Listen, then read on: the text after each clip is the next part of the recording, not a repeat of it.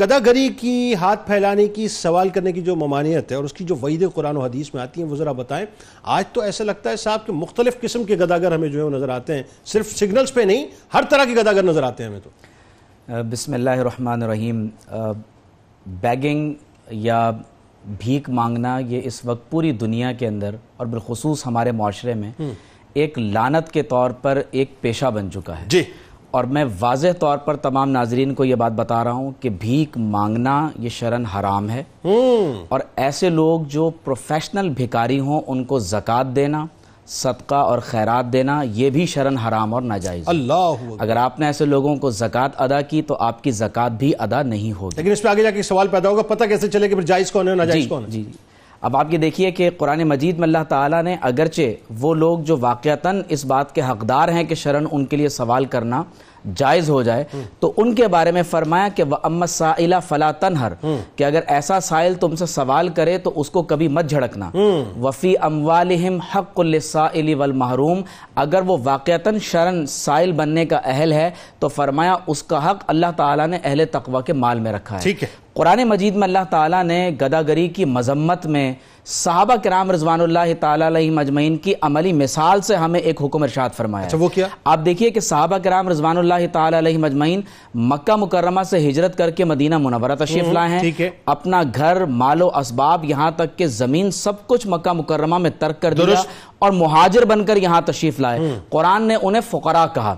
لیکن شان کیسے بیان کی ہے کہ للفقراء الذین احصروا فی سبیل اللہ فرمایا کہ اللہ تعالیٰ کے وہ بندے کہ جو فقراء ہیں اور اللہ تعالیٰ کے رستے میں انہیں روک لیا گیا لا یستطیعون ضربا فی الارض وہ زمین میں سفر تجارت بھی نہیں کر سکتے لیکن ان کی شان کیا ہے فرمایا یحسبہم الجاہل اغنیاء من التعفف فرمایا وہ اتنے پاک باز ہیں اتنے سفید پوش ہیں کہ جو امیر ترین لوگ ہوتے ہیں وہ ان کو دیکھنے کے بعد جاہل لوگ یہ گمان کرتے ہیں کہ شاید یہ تو بہت بڑے غنی ہیں بہت ویل ٹو ڈو لوگ ہیں یعنی بظاہر ان کا حلیہ ایسا ہوتا ہے فرمایا کہ تعرفہم بسیماہم تم ان لوگوں کو ان کی نشانیوں سے پہچان لو گے پہچان لوگے لا یسألون الناس الحافا وہ لوگوں سے گڑ گڑا کر بھیک نہیں مانگتے ہائے ہائے اللہ تعالیٰ نے ایسے لوگوں کی قرآن میں مذمت فرمائی ہے جو گڑ گڑا کر لوگوں کے سامنے دستے سوال دراز کرتے ہیں آپ دیکھیے کہ اللہ تعالیٰ کے انبیاء کرام علیہ السلام کا تذکرہ ہوا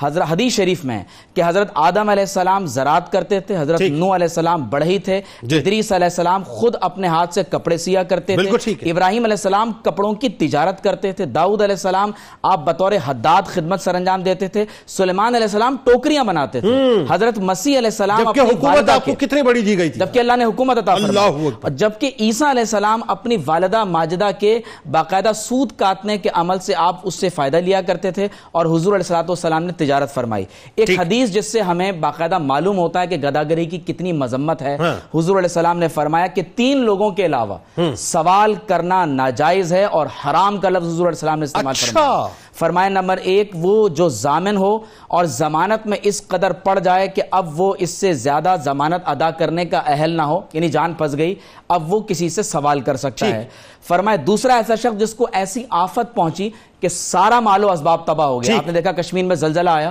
تو اللہ نہ کرے کسی پر ایسا وقت آئے تو فرمایا وہ اس حد تک مانگ سکتا ہے کہ اپنی ضرورت کو پورا کر لیں ٹھیک تیسرا فرمایا جس کو فاقے کی نوبت آ گئی ہو تو فرمایا تین لوگ گواہی دیں کہ اب اس کے لیے شرن مانگنا جائز ہوگا فرمایا اے قبیسہ ان تین لوگوں کے علاوہ سوال کرنا شرن حرام اور ناجائز ہے اللہ جب ایک صحابی نے آ کر عرض کی یا رسول اللہ مجھے کچھ عطا کرنے فرمایا تمہارے پاس گھر میں کوئی چیز ہے تو فرما عرض کی کہ ایک ٹاٹ اور ایک پیالہ ہے حضور نے اس کی بولی لگائی فرمایا کون ہے جو اس کو خریدے گا ایک صحابی نے کہا ایک درہم کے عوض فرمایا کون ہے جو اس سے زیادہ ہمیں دے دے تو فرمایا کہ کسی نے کہا دو درہم کے عوض حضور علیہ السلام نے اس صحابی کو وہ دو درہم دیے فرمایا ایک درہم اپنے گھر والوں پر خرچ کرو خرچ کرو اور ایک درہم کے ذریعے حضور علیہ السلام والسلام نے لکڑی اور دستہ باقاعدہ منگوایا ہاں۔ اور اس کے ساتھ ایک کلہاڑی منگوائی اور اپنے دستے مبارک سے خود اس میں ٹھوک کر اس کو عطا کیا اور فرمایا جا لاؤ مزدوری کرو۔ جنگل سے لکڑیاں کاٹ کر لاؤ اور پندرہ دن پندرہ دن کے بعد آنا میرے پاس، ہاں، جب آہا۔ وہ صحابی پندرہ دن کے بعد آئے تو دیکھا کہ آسودہ حال ہو گئے پندرہ درہم ان کو عطا ہو گئے ہاں۔ تو پھر حضور نے جو جملہ ارشاد فرمایا وہ قابل توجہ ہے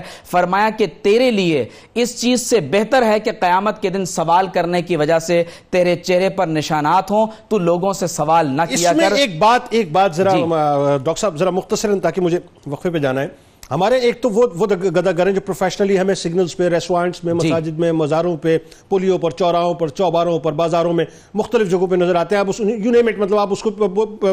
کینوس کو بڑھاتے جائیں ایک وہ وائٹ کالر گدا گر ہے جو گھروں کے اندر موجود ہے جو اپ- اپنی آ، تن آسانی کی وجہ سے موجود ہے جو کہ فیملیز کے درمیان موجود ہے اور اس نے ایک سسٹم بنایا ہوا اپنا کہ بس وہ جو مالدار لوگ ہیں ان کے پاس جاتا ہے اپنی مجبوری بتاتا ہے اور آ، ہاتھ پھیلا کے آ جاتا ہے چاہے اس میں خاتون ہیں یا مرد ہیں یہ یہ مماثلت جنید بھائی شرن اگر آ، کوئی واقعتاً شرعی ضرورت کے اندر ہے تو ہم میں سے تقریباً تمام ہی لوگوں کو اپنے پڑوسیوں کے بارے میں اپنے خاندان والوں کے بارے میں یہ معلوم ہوتا ہے کہ میرے بھائی بہنوں میں میرے قریب ترین پڑوسیوں میں کون ہے جو واقعتاً حقدار ہے ٹھیک ہے اور یہ ان لوگوں کی سب سے بڑی نشانی یہ ہے کہ وہ گڑ گڑا کر لوگوں کے آمنے سامنے دستے سوال دراز نہیں ٹھیک کرتے ہے۔ اگر ہم میں سے کسی کو کسی کے بارے میں یہ معلوم ہے تو حضرت عمر رضی اللہ تعالیٰ عنہ کے پاس ایک دفعہ کسی مسلمان نے آ کر سوال کیا ٹھیک ہے ہاں۔ آپ نے ضرورت پوری کر دی لیکن رونے لگے پوچھا کہ آپ روتے کیوں ہیں آپ نے تو ضرورت پوری کر دی فرمایا کہ یہ موقع کیوں آیا کہ ہاں۔ بھائی مجھ سے اپنی سوال کو پیش کرنے کے لیے میرے پاس آیا میں نے پہلے ہی اس کی ضرورت کو پورا کیوں لیکن نہیں اس کر میں وہی بات ایک تو یہ طب- ایک وہ طبقہ ہو گیا کہ جو کہ باقاعدہ پروفیشنلی یہ کام کر رہا ہے وہ تن تو آسانی- شرن حرام اور ناجائز ہے جو ہمارے ہیں اس وقت پروفیشنل بیگرز یہ اس کیٹیگری میں فال نہیں کرتے اگر واقعتاً وہ ضرورت مند ہے نہیں ضرورت مند نہیں ہے میں وہی تو عرض کر رہا ہوں ضرورت مند نہیں ہے وہ بھی گدا گری کر رہے ہیں لیکن وائٹ کالر گدا گری کر رہے ہیں میرا سوال آپ سمجھ نہیں پا رہے جی دیکھیے جنید بھائی اگر وائٹ کالر گداگر کوئی آ گیا جی آپ نے بہت اہم بات کی طرف اشارہ فرمایا بہت سوٹڈ بوٹڈ لوگ